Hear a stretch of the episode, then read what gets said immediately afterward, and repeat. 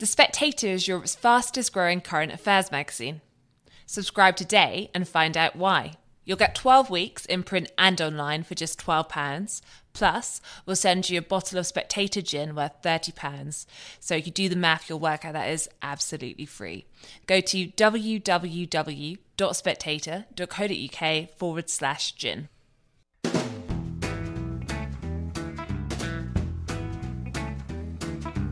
Hello, and welcome to the Americano podcast, a series of discussions about American politics and now the Joe Biden presidency. We will be looking at how a 78 year old president will change America, and we'll be asking if normalcy, which is what he promised to bring, has returned to American politics. The answer, of course, is no.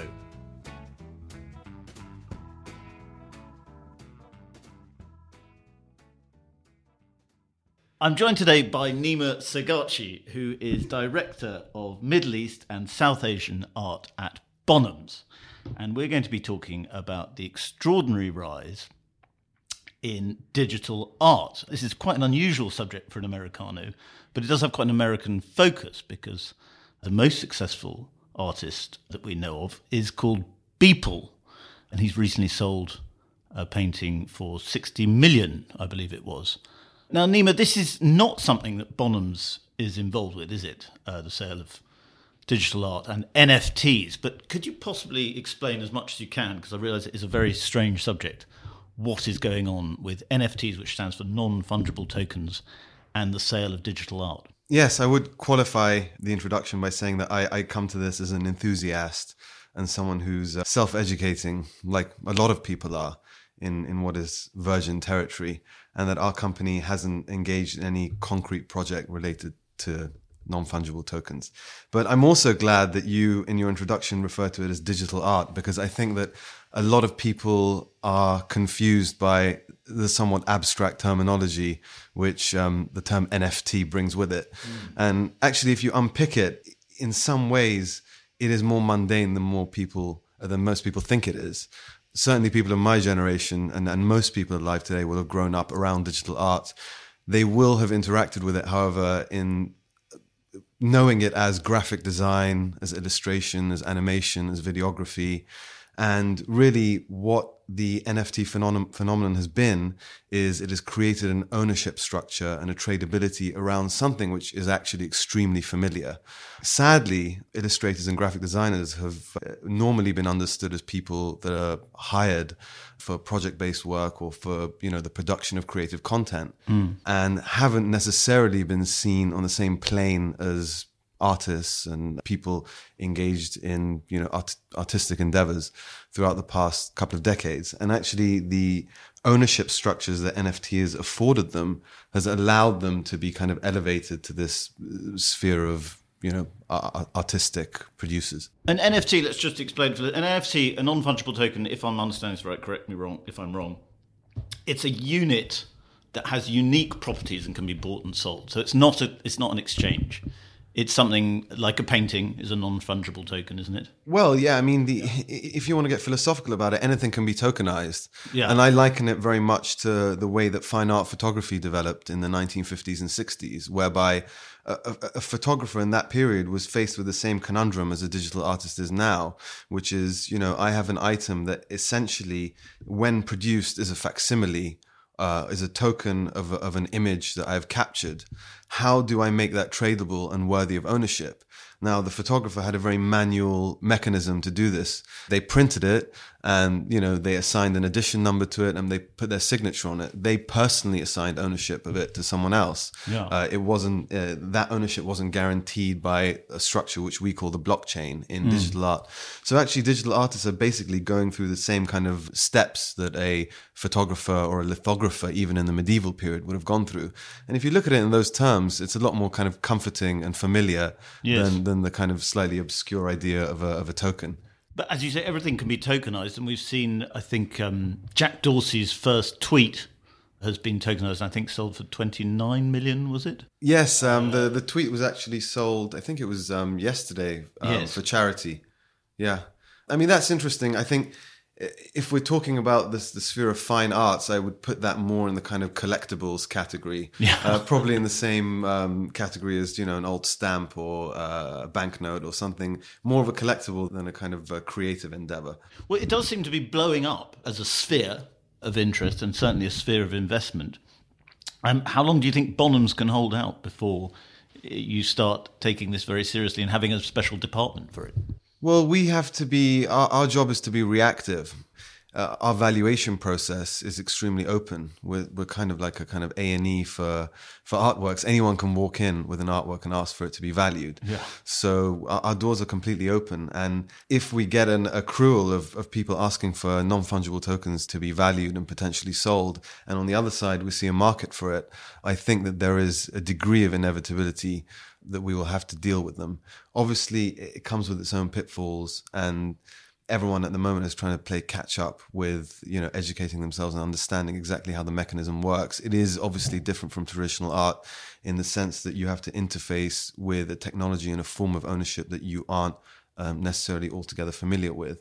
So i don't think there's any particular rush but i think the direction of travel is definitely towards embracing them in some form. There's quite a lot of theorizing that, uh, I mean, after 2008, the crash of 2008, you had a lot of government stimulus, if you like, creation of artificial money from central banks. Uh, and this led to a boom in assets, certain asset categories. And I think fine art was one of them. Certainly, uh, expensive cars was another, property was another. And the theory now is that you're getting a, a slightly crazier, a much crazier trend, and you're getting these insane bubbles. We saw the GameStop story, we've seen cryptocurrency, and this seems to be the most eccentric of the lot, I'd say, so far. Um, is this what's happening? Is is money finding its way into these extraordinary manias and bubbles? It depends on what perspective you're taking on it. I mean, there are some people that actually almost ignore the art aspect of NFT art and purely focus on the NFT side of it. So they're looking at it really as something that's completely wrapped up in the trend or craze or crypto movement. So if if you decouple these and then also look at it as something that is actually a creative endeavor. That these tokens that you're talking about are actually visual. They they they have a, a kind of visual and artistic backstory. Then I think that uh, some of the hype surrounding them, when it bubbles down and, and when it starts to simmer, you will have some actual creative content, something of art historical value remaining. Mm. Yes, it's true. Uh, a, a, lot of um, uh, we've actually seen seen it repeated throughout the history of the art market. There have been points. I mean, even in my own field, which is Middle Eastern and South Asian art, we had a period in 2007, 2008 where people were buying anything Middle Eastern. There were there were clients, there were buyers that were uh, purchasing artworks without having sufficient um, knowledge of what yeah. they were getting into. Yeah. And there was a, a, craze around things like um, Arabic and Middle Eastern calligraphy.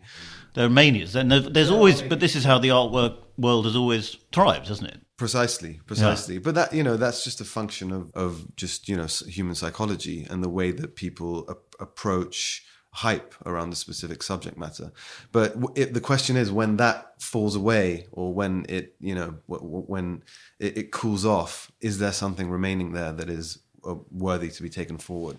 And you you think there might be? Well, I think there has to be. Yeah. If you if you look at uh, NFT as just a change in medium, then uh, in actual fact, looking at something on a screen is you could just see it as a different form of display mechanism as a canvas is. Yeah. And the empowerment that NFT provides artists in the sense that they don't need the barrier to entry doesn't require having an expensive studio, doesn't require shipping artworks, you know, between countries, doesn't involve import taxation, export rules.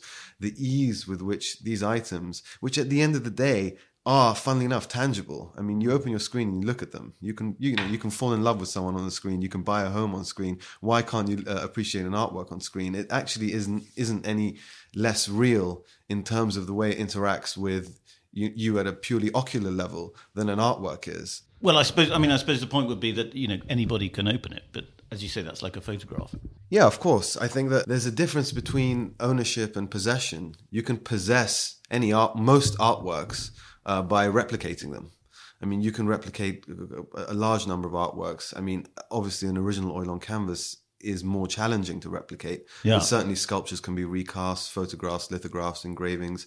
So it, it is not merely the case that having the JPEG file or having the, the image constitutes ownership of it. Yes. Well, a lot of it is already becoming conceptual. I saw yesterday that a house has been sold for half a million, a digital house by a, an artist. I think it was designed, I can't remember the name of the artist, but it's designed by an artist and it's landscape architecture. And it's actually using, uh, my wife is training to be a landscape architect at the moment, so I recognize it's using this software that landscape architects use. That is in itself quite an extraordinary idea, isn't it? That you would buy a virtual house. Well, it would be even more extraordinary if it if it sold for more than the house would cost to build. So But that's but that's what happens in. I mean, that's what's happened in modern art for a, long time. Is is that it's sort of it's ironic. It's it's mocking itself in many ways. It's it's playing on on the conceptions that people have about art itself. Well, one of the most surprising things for me is the the level of indignation that has come out of the traditional art world for uh, NFT and digital art. Yeah. and I find it absolutely beguiling that the, the contemporary art market, whose bedrock is precisely the kind of avant-garde art that challenged traditional notions of art, that was so irreverent and so iconoclastic, is now in some quarters quite indignant towards NFT art and, and, and almost not taking it seriously when you know the art market itself is is really rooted in art movements that question the nature of art. So there's an unusual irony there. I, mean, is the anger possibly because it's playing precisely these digital artists are playing precisely the game that the modern art world's been getting away with for a long time? Um, for for fear of uh, raising the, the ire of my colleagues, I would I would no, I'd have to agree with you. And really, the, the idea that the art market, or uh, let's remove the word market, that the kind of modern and contemporary art movement has become reactionary, it's quite a sad one because I think challenging the notions, uh, the traditionally the traditional preconceptions of what art, art is, is one of the fundamental tenets of 20th century art. And I think really it's a case more of the kind of vanguard losing its grip on the channels through which art is appreciated and traded. And I think there's maybe a fear that the democratization of the art world will detract from the power of the traditional arbiters of taste. Well, the art will be disrupted. Well, exactly. I mean, the, the, word disruption is the key word here. But actually, you know, the art that most auction houses and galleries are purveying was extremely disruptive, irreverent, iconoclastic. And you actually had a podcast a few weeks ago talking about the Reddit stocks, and someone said, you know, one thing you can't ignore is the fact that this is actually quite enjoyable. Mm. And there's a sense of there's a deep sense of enjoyment amongst the community when they're producing and, and trading this art. And actually it's the same kind of enjoyment that a lot of the avant-garde artists of the 20th century felt when they were sticking two fingers up at traditional arts. I mean, Andy Warhol urinated on sheets of copper and sold them. And I think he he was tremendously indulgent in, in sort of sticking two fingers up at the old guard. And I think Well, it's something you see in, in cryptocurrency. I mean, a lot of it is the sort of lol, nothing matters uh, yeah. attitude applied to serious subjects like money. I mean, if you look at something like Dogecoin or whatever it's called, which is everybody knows it's not even a real cryptocurrency, and yet it's got quite a lot of value because that's the joke, right? It's it's the mockery is part of the as part of the value. Oh, 100%. And you know, amusement and mockery has been a function of, you know, art for for millennia. And that's precisely why we shouldn't be taking it too seriously in that sense. Uh, I remember when Bonhams were actually one of the pioneers in, in urban art. And they really had to tackle the same kind of conundrum in the sense that how do you take an art that is inherently incompatible with being displayed and sold in galleries because it was produced, you know, out in we're the talking about graffiti. Yeah, we're talking about essentially about graffiti, yeah. which is it, you would think that graffiti is the most uncommodifiable thing in the world because it's you know made in a public space, not made to be bought and sold. But somehow the the kind of art industry managed to tokenize graffiti and to bring it into the sphere of the artistic tradable mainstream. Mm. And I think the same thing is happening with digital art, which again has hitherto been perceived of as something that is unable to own specifically because it's not tangible. Well, at the risk of asking a slightly pious question, this is not eventually going to be bad news for artists because in every other disruption we've seen, certainly in journalism, this is the case, and in the music industry, say, when you have this massive democratization disruption, eventually the artists, the creators, do end up being poorer. Is that not going to happen here? The interesting thing about the digital art movement is that one of its core tenets is the empowerment of the artist. And the aim is to basically you know, erode the influence of the intermediaries. So we have, well, in the EU and, and in this country, something called artist resale rights, whereby when uh, an artwork is is traded on the secondary market, the artists will have an entitlement to a percentage of the proceeds. Mm. That process is manual in the sense that it has to be claimed, and it's only claimed in instances where the, the sale is public. The positive thing about NFTs is you can actually write the royalty into the transaction. You can actually write it into the code of the artwork itself. Right. So that when it's traded on the secondary market, that royalty automatically goes to the original content creator in the same way that you know a, a, a song replayed on radio royalties will accrue to the original um, artist. And this this is what Beeple does. Beeple would do that to his his artworks. The, yes, the, I think. I mean, they're all doing it, and as yeah. long as they they as long as they continue to be traded on the blockchain, yeah, they will. The artist will accrue royalties. So actually, it, it it is inherently empowering artists, but obviously, again, there are pitfalls in the sense that you could technically trade uh, digital tokens off the blockchain. So you could you could actually trade them for real currency and then transfer ownership parallel to that. So I could pay you a hundred thousand pounds in cash, you know, in a duffel bag, mm. and then you could send me the digital token, and then the artist will not accrue any royalties. So obviously there is some catching up to do when it comes to this kind of off-chain transaction. And the major platform at the moment for this dealing is is CryptoPunks. Is that right? Um, there are several platforms, and actually, it, it's funny because as, as democratic as NFTs are, there is a danger of oversaturation. And there's perhaps a misconception that a lot of these artists are sort of just kids sitting in their bedrooms, kind of, you know, off the cuff making artworks. Actually, there is a community of people that have been doing this for years, mm. and there are platforms that are quite tightly curated, actually. So the main two are Nifty Gateway and Super Rare. And in order to be featured on, on their sites, it's almost like going to a traditional gallery in the sense that you have to present your portfolio, you'll be screened, and after a few weeks or months, they will kind of admit you to their platform. So they're kind of operating like digital galleries. And there are, and it's run by digital auctions too, right? Yes, they yes. sell at auction. They sell at auction, but unlike traditional auctions, the artist will sell directly at auction. So the traditional auction world usually interacts with what's called the secondary market. So that's people that collectors uh, or galleries that own artworks and want to sell them. We very rarely deal directly with artists. It's just the way things have been done. And a lot of these platforms are dealing directly with artists. So it's almost like the kind of hybrid of a gallery and an auction house commissioning works from artists and then auctioning them directly to the to the kind of end buyer.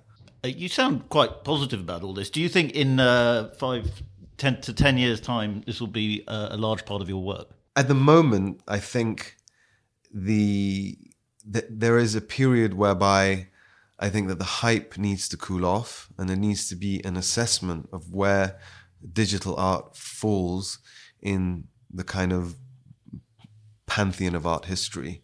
There needs to be uh, probably a kind of uh, academic evaluation of digital artists and possibly some institutional engagement with it. At the moment, I think it's very much something that is, I wouldn't call it insular, but it's the, the space in which these conversations are taking place is primarily within the, the, the, space of people that are already enthusiasts or they're involved in cryptocurrencies.